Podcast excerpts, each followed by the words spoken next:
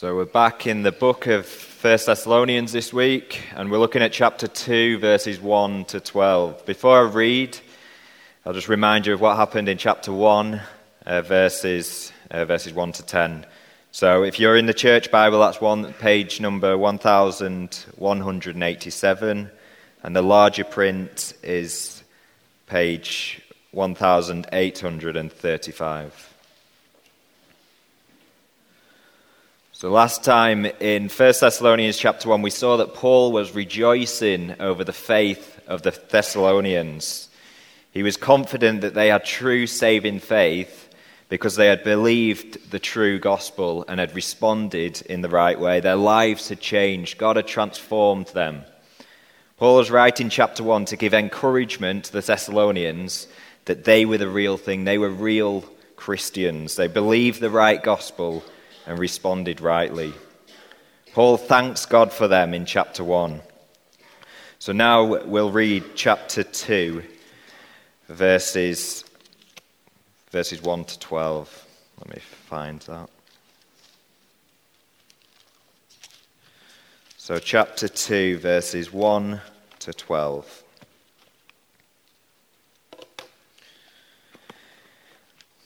You know, brothers and sisters, that our visit to you was not without results. We had previously suffered and been treated outrageously in Philippi, as you know. But with the help of our God, we dared to tell you his gospel in the face of strong opposition.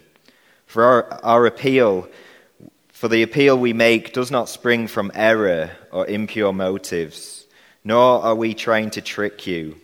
On the contrary, we speak as those approved by God to be entrusted with the gospel. We are not trying to please people, but God, who tests our hearts. You know, we never used flattery, nor did we put on a mask to cover up greed. God is our witness. We were not looking for praise from people, not from you or anyone else, even though as apostles of Christ we could have asserted our authority. Instead, we were like young children among you. Just as a nursing mother cares for her children, so we cared for you. Because we loved you so much, we were delighted to share with you not only the gospel of God, but our lives as well. Surely you remember, brothers and sisters, our toil and hardship. We worked night and day in order not to be a burden to anyone while we preached the gospel of God to you. You are witness, and so is God, of how holy, righteous, and blameless we were among you who believed.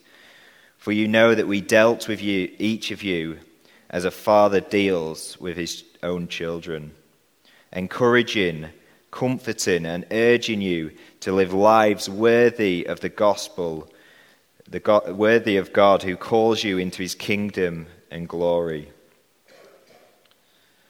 So back about ten years ago, I had the privilege of going to Blackpool. Uh, the venue was the Winter Gardens. And at the Winter Gardens, I went to hear an evangelist talk about the testimony, about his testimony of how God had changed his life. At the time, I was around about fourteen or fifteen years old, and I wasn't actually converted. And after hearing the testimony, I thought, whoa, that, that was powerful. He spoke of how Jesus had transformed his life from a fighter and doing many serious crimes. This man went up and down the country sharing this message, what Jesus had done in his life. Crowds and crowds of people flocked to hear his message. There were many people converted through it, and also people, Christians were encouraged uh, to hear his testimony. This man wrote books and sold over a million copies. And he went into schools and was a sought-after man. Yet in two thousand thirteen, this man was proved to be a fake. The amazing transformation didn't actually happen. He possibly is a Christian, who knows? But the story he spoke about was false. Most of the things he said were not true. They didn't happen. His goal of preaching was built on deception and a desire to be well known. In today's passage, we see a contrast in the Apostle Paul's ministry. He has a sincere ministry, and we can learn so much of his faithful service to God in today's Bible reading. Today's passage comes in the middle of two passages where Paul thanks God. So you see in chapter one, verse two, Paul thanks God for the salvation that has been given to these Thessalonians. And then after this chap, after this passage in chapter two, verse thirteen, Paul again picks up his thanksgiving.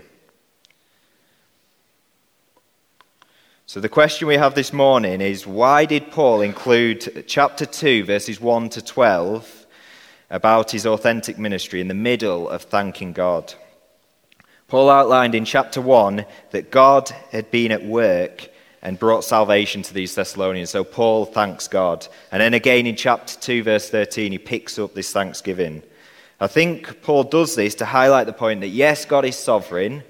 Yes, God saves and transforms his people, but God does this through the means of his faithful people.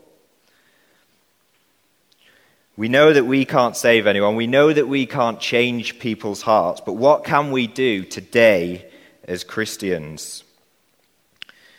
On the outside of this passage, Paul thanks God for what God has done. And in this passage, Paul outlines his own faithful ministry.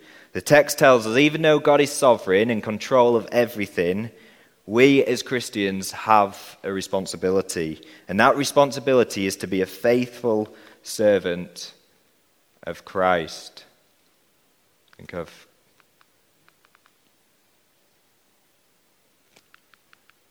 Think of uh, there we go. So so how can we be a faithful servant of Christ? Paul gives us three traits in this passage that is essential to being a faithful servant of Jesus. So firstly, have the right motives. Verses one to six. So Paul tells us in verse four, the motive for his ministry. We are not trying to please people, but God. In verse one and two, Paul outlines his coming to the Thessalonians. He tells them that the, his coming was not in vain or without results. Paul's visit to Thessalonica was a fruitful one, where God used him. God worked through Paul. But Paul tells us in verse two about his suffering he endured in Philippi and the opposition he faced in Thessalonica. After and then after they were, um, and in Acts, Acts sixteen, you can read about Paul's journey to Philippi. Paul and Silas were stripped and beaten for preaching the word of God, and then they were put in prison. And after they were re- after they were released from prison, they went to Thessalonica. They obeyed Jesus' command from Matthew ten twenty-three: "When they persecute you in this city, flee into the next." But why was Paul so keen to preach the gospel? Even though he had suffered so much and got opposed everywhere he went, why was his desire so great to preach the gospel? If you look at verse two, Paul talks of the help of God. And other translations put it, we had boldness in our God. Paul believed that God is sovereign. Paul believed that God saves people through the gospel. Paul believed that the Holy Spirit takes the word of God and applies it to the sinner's heart. Paul believed that the gospel was and is the power of God. Therefore, Paul goes out and he preaches the gospel in the midst of much suffering and opposition, because he knows he's working unto the Lord, so his labor is not in vain. In verse two, three and four, Paul builds on verses one and two. He starts verse three with a four, which which here means because. Back here in Thessalonica, there, there was lots of people who would come and use trickery and deceit to gain honor and get a crowd for their selfish ambition. Paul rejects those possibilities for his ministry. Instead, verse four, Paul says, "We speak as those approved by God to be entrusted with the gospel. We are not trying to please people, but God who tests our hearts." Paul clearly shows his motives are to please God, because even though he suffers much in Philippi, he continues to preach the gospel in Thessalonica. Paul is convincing the Thessalonians, why would I suffer so much opposition preaching the gospel if I was doing it for myself? Why would I go through all that pain and struggle if I was doing it for my own glory? Before summer of twenty twenty-one, there were many holiday companies trying to get people to book holidays again. And in, in advertisement, they would say something like, package holidays you can trust, or money back if your holiday is cancelled. The holiday companies would say this so that people would know their money is safe and they w- wouldn't fear losing out. The holiday companies wanted people to trust them so that they would book a holiday. In a similar way, Paul wants the Thessalonians to be assured that he is the genuine servant. They can trust his words. He is about pleasing God, not out for selfish ambition. And then uh, if you look at the end of verse four, God who tests our hearts. Paul directs the Thessalonians to God. God knows the motives. People can see the actions, but we can't always see the motives. Paul's desire is to please the one to whom everything is exposed. Paul appeals to this, that God sees his true heart as he brought the gospel to Thessalonica. Paul's motives had been criticized, though. In uh, Acts sixteen, twenty to twenty-one, the opponents of Paul and his company, Paul and Silas, said, "These men are Jews and are throwing our city into an uproar by advocating customs unlawful for us Romans to accept or practice." And then he was also criticized in Thessalonica. In Acts seventeen, verse six, it tells us that the opponents of Paul talked about Paul and co, saying, "These men who have caused trouble all over the world have come, have now come here." Though Paul was condemned by people, he was approved of by God. This is what matters to Paul. Pleasing God was Paul's underpinning motive. And Paul continues in verse five and six. He's not seeking to gain money or praise from people. Again, Paul appeals to God as his witness, the one who sees all things. And Paul also points out to the Thessalonians that they know this. If you look at verse five, he says, "You know." Paul's motives aren't from error or impurity, or to trick people. And Paul's motives aren't to gain money or praise from people. No, Paul, verse four, has his motives displayed as, "I am here to please God." And Paul claims his motive is to please God, not only with his lips, but also his life. Paul, Paul was in his ministry to please God. That was Paul's absolute motive. The reason Paul kept going was because he wasn't doing it for people. He wasn't doing it for financial gain or selfish ambition. But Paul was doing it so that God would be praised and honored. Paul's desire was to please God, and for Paul that meant opposition all over Europe, all over Israel. Wherever he went with the gospel, he received opposition. For Paul to please God meant speaking the gospel while being treated outrageously. We too are called to please God in our everyday living, obviously. But here Paul is talking specifically about pleasing God in his evangelism. Our context is different to the Apostle Paul's, but his desire for pleasing God should be a massive challenge to us all. I wonder, do your school friends know you go to church? Do your college friends know you come here each Sunday? Do your work colleagues know you are a Christian? Let's say tomorrow, if we were to ask the people who you spend each week with, we were to ask them about you, would being a Christian be something they know about? Do you hide your faith from those on outside of church? Often people we see on a Monday morning ask, "How was your weekend?" Is the bit about church left out from your answer? These questions are to challenge us, not to crush us. These questions are to detect whether we are seeking to please God or people. These questions help us see our true inward heart desires. Our natural desire is to say nothing and be at ease, but we are ple- we are called to please God who tests our hearts. Today, are you somebody who needs to be more intentional about pleasing God over people? I encourage us all to, to step out. Even though we may fear, God will help us. If we stumble through our words proclaiming Jesus, God sees our hearts. God calls us to be faithful. We won't do it perfectly, but God calls us to tell others about Jesus. When it, when it comes to evangelism, the, the start can be the, the hardest point. There seems to be an invisible wall of fear that stops us speaking out.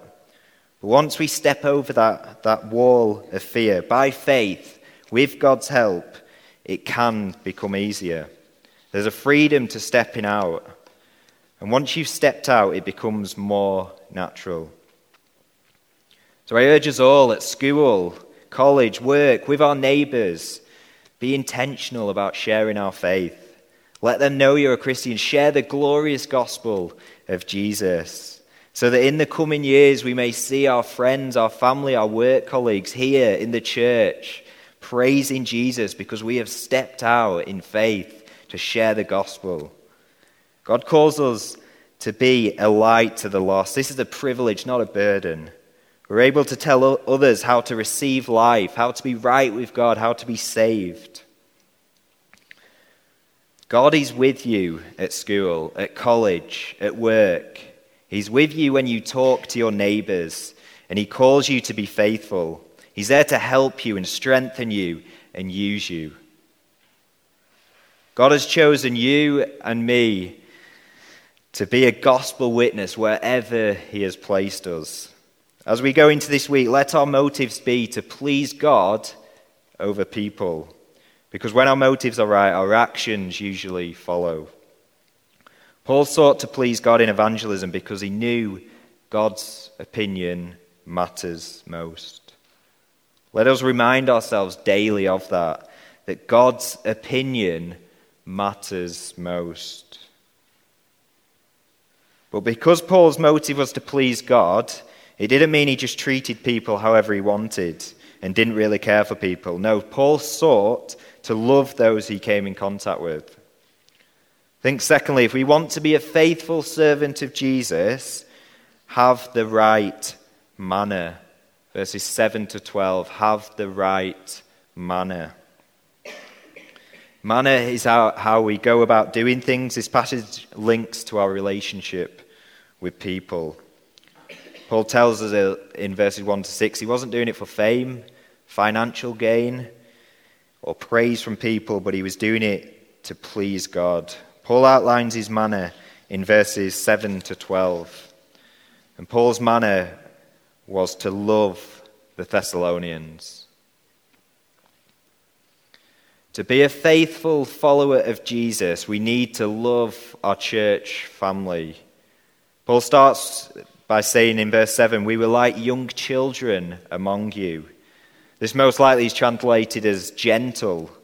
Paul and his team came to the Thessalonians as gentle.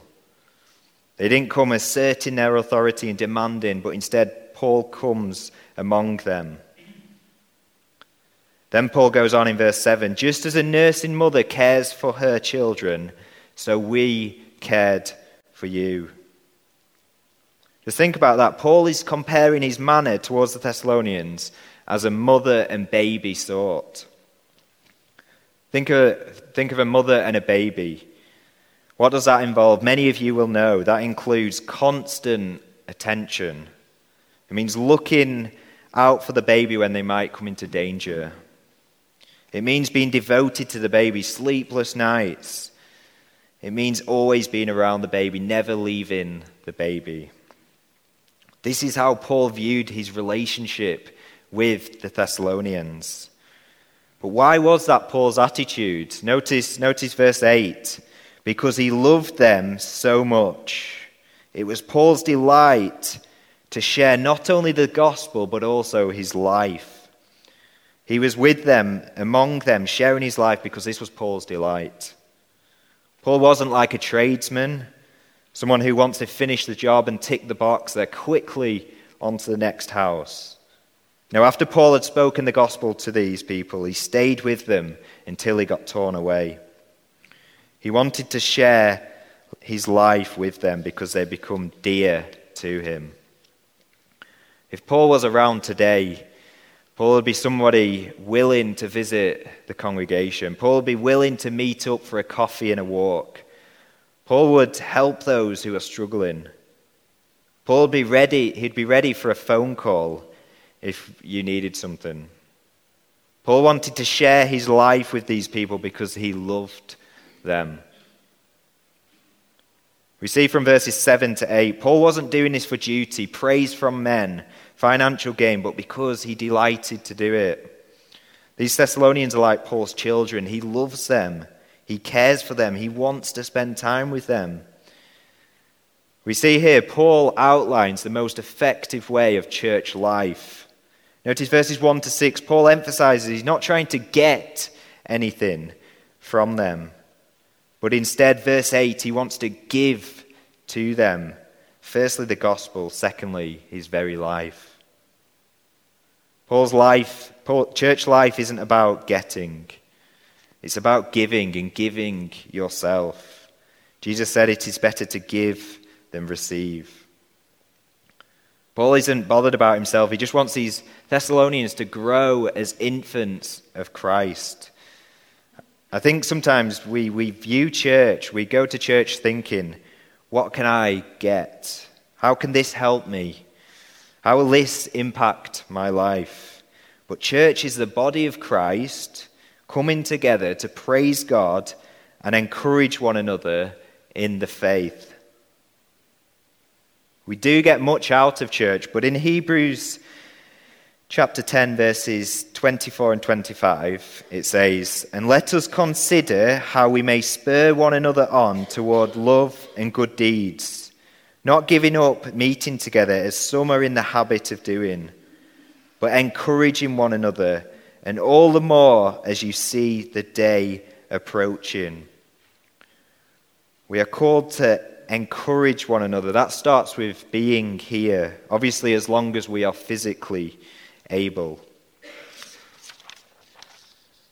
Paul sought to share not only the gospel, but his life. Paul wasn't just a Sunday Christian. He didn't just see his fellow church family on a Sunday. He saw them throughout the week. He shared his life. Paul wanted to be around his fellow brothers and sisters. This this isn't just for the, the pastor and the leaders, but this is for us all as the body of Christ, the people who want to be faithful to Jesus. Most likely life is busy with family, with work, with things outside of church.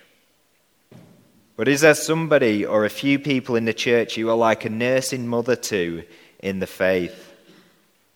Maybe this can't happen every week, but is there somebody in the church who you encourage, share your life with, push on in the faith?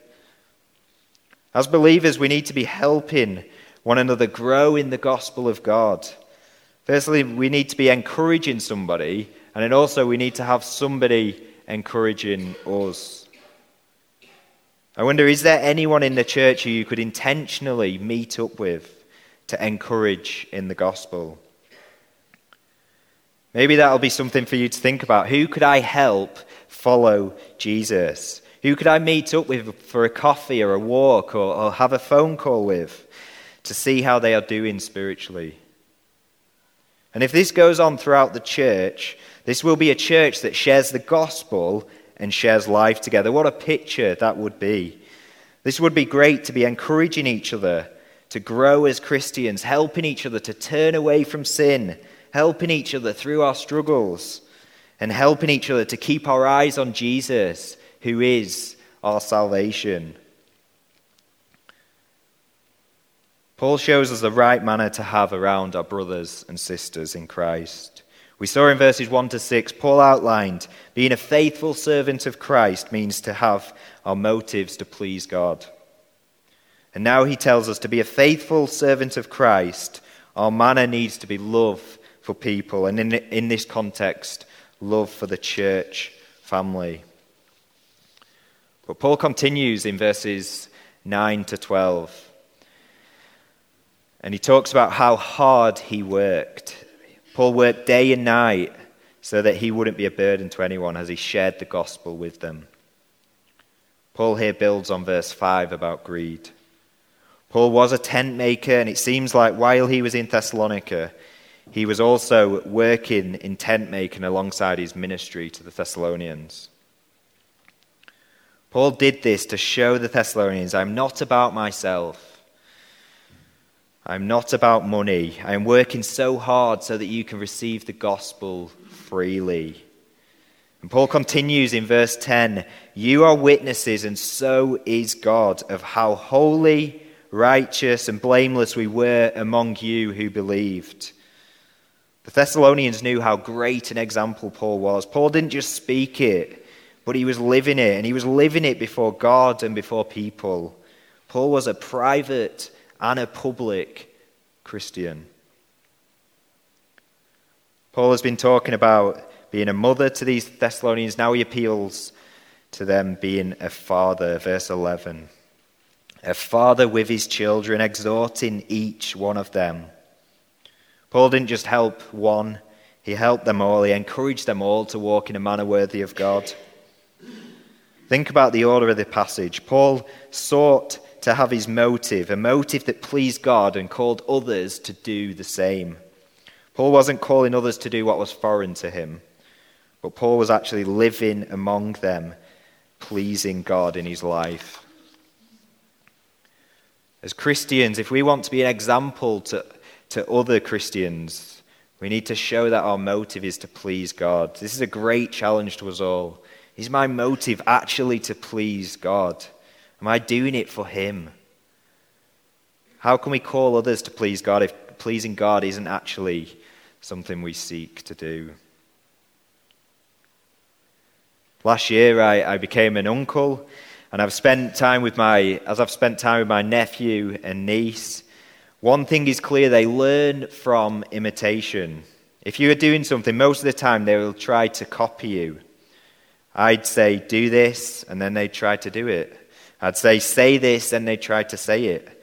And then once they're doing something amazing, like nodding their head, you'd get, you'd keep getting them to do it in front of the family. Children learn through imitation. And that's how Christians can learn too. As God's people, we can show the younger Christians what it means to follow Jesus. Not in a perfect way, getting everything right all the time, but living in grace. Living a life that shows others our aim is to treasure Christ over everything. Paul called, called people to live in a way that he was living. Paul called people to please God. When we live pleasing to God, by our example, we outline to others how to please God. This should be our aim as Christians. And finally, to be a faithful servant of Christ, we need to have the right method. Thirdly, have the right method. Without the gospel, we can't please God, and we can't truly love, love others. This is Paul's mission. Look at the end of verse two. We dared to tell you his gospel. See the middle of verse four. We speak as those entrusted with the gospel. See the middle of verse four. We speak. See, see the end of verse eight. We were delighted to share not only the gospel of God, but our lives as well. And finally, the last part of verse nine. We worked night and day in order not to be a burden to anyone while we preached the gospel of God to you. This is Paul's goal, to speak the gospel. He knows that speaking the gospel is how we please God and love one another. The gospel is the only method we have. There's nothing else we have. Yet the gospel is far more than we deserve. We be faithful in two ways. Firstly, we speak the gospel to unbelievers. And secondly, we speak the gospel to our fellow brothers and sisters in Christ. To our unbeliever friends, family and work colleagues, we can give them hope through the gospel. We can tell them about God who offers life in Jesus. Even though we've all sinned, we've all done evil against the perfect Father, he offers us forgiveness and life. We can tell them about Jesus dying on the cross and accomplishing salvation for all who turn and believe in him. We can tell them about God who delights to save anyone who comes to him. Whoever they are, whatever they've done, God accepts people in Jesus. We can plead with them to turn to Jesus, who delivers people from the pit of hell through his life, death, and resurrection. We can talk about the satisfaction that Jesus gives and him alone. We can offer them eternal hope in Jesus, the one who saves. We can talk about the hope beyond the grave that we have in Jesus. We can talk about a greater life than looking to the next new car, the next new house, the next holiday, the new paycheck. No, to the unbeliever, we can give them Jesus, who gives eternal hope and joy, and they can be content in him. This is what our unbeliever friends and family work colleagues need to hear. And we can have the joy of giving that to them. And then to our church family, we speak the gospel to each other. We have the gospel that Christ has earned for us at the cross. He was willing to have the eternal communion with the Father cut off at the cross. He was forsaken for our sin so that in him we can be brought near. That Christ has given himself for our sins. He's paid our past, present and future sins. We can tell each other that through Jesus, when our week has been a failure spiritually, we are met with grace. We have forgiveness in him. When we go to him, if we sin, Jesus will forgive us. When we stray from him, in his kind discipline, he brings us back to himself. Through the gospel, we have a Father who is watching over our every moment and caring for us. We can tell one another, through faith in Jesus, we have the Spirit of the living God working in us, giving us power to live a godly life. Through Christ, we are no longer under the dominion of sin. We can tell each other, through Christ, we not only escape judgment, but we're adopted into the family of the eternal Father. Through Christ, we can call God our Father, the Father who has compassion on his children. Through Christ, God looks at us and he is well pleased. He no longer sees a wretched sinner, but he sees his beloved Son. Through Christ, we have God, the all-knowing one, who sees every detail of our life, all the evil, yet he loves us the most. Through Christ, we can pass through the door of death with confidence that he will safely see us through. This is the gospel we need to be speaking to one another, uh, to help each other follow Jesus. This is a method that Paul used, and this is a method that we too can use to love one another and please God. So as I as I conclude today, we've seen our motives should be to please God as we speak the gospel to others. We've seen that our manner towards others in the church should be love and sharing our lives together. And lastly, we saw how we can do that by speaking and living the gospel out together as the family of God. This is how we be a faithful servant of Christ, motivated to please God, living out church life in a manner of love through speaking and living the gospel to one another as Christ's people. We're now going to remind each other of the gospel as we sing and also as we prepare our hearts ready to partake of the Lord's Supper. Let's let's stand together and let's sing the mystery of the cross.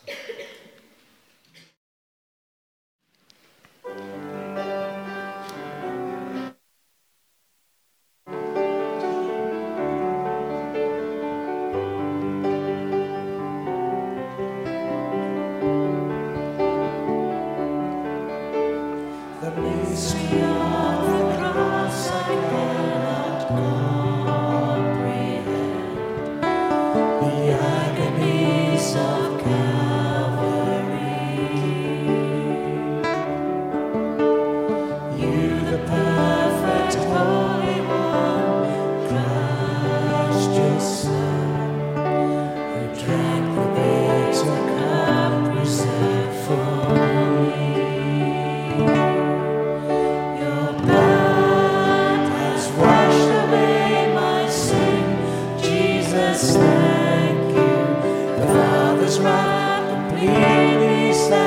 satisfied.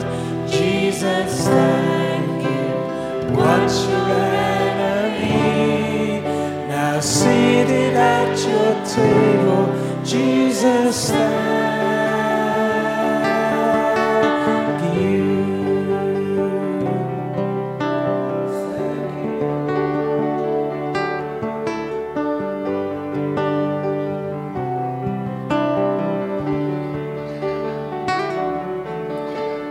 By your perfect sacrifice, I've been brought to you.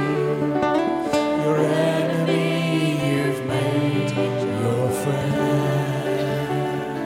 enemy pouring out the riches of your glorious grace, your mercy and your kindness, O Lord. Your blood has washed away my sin. Jesus, thank you. Father's wrath completely satisfied. Jesus, thank you. Watch your enemy now seated at your table. Jesus, thank you.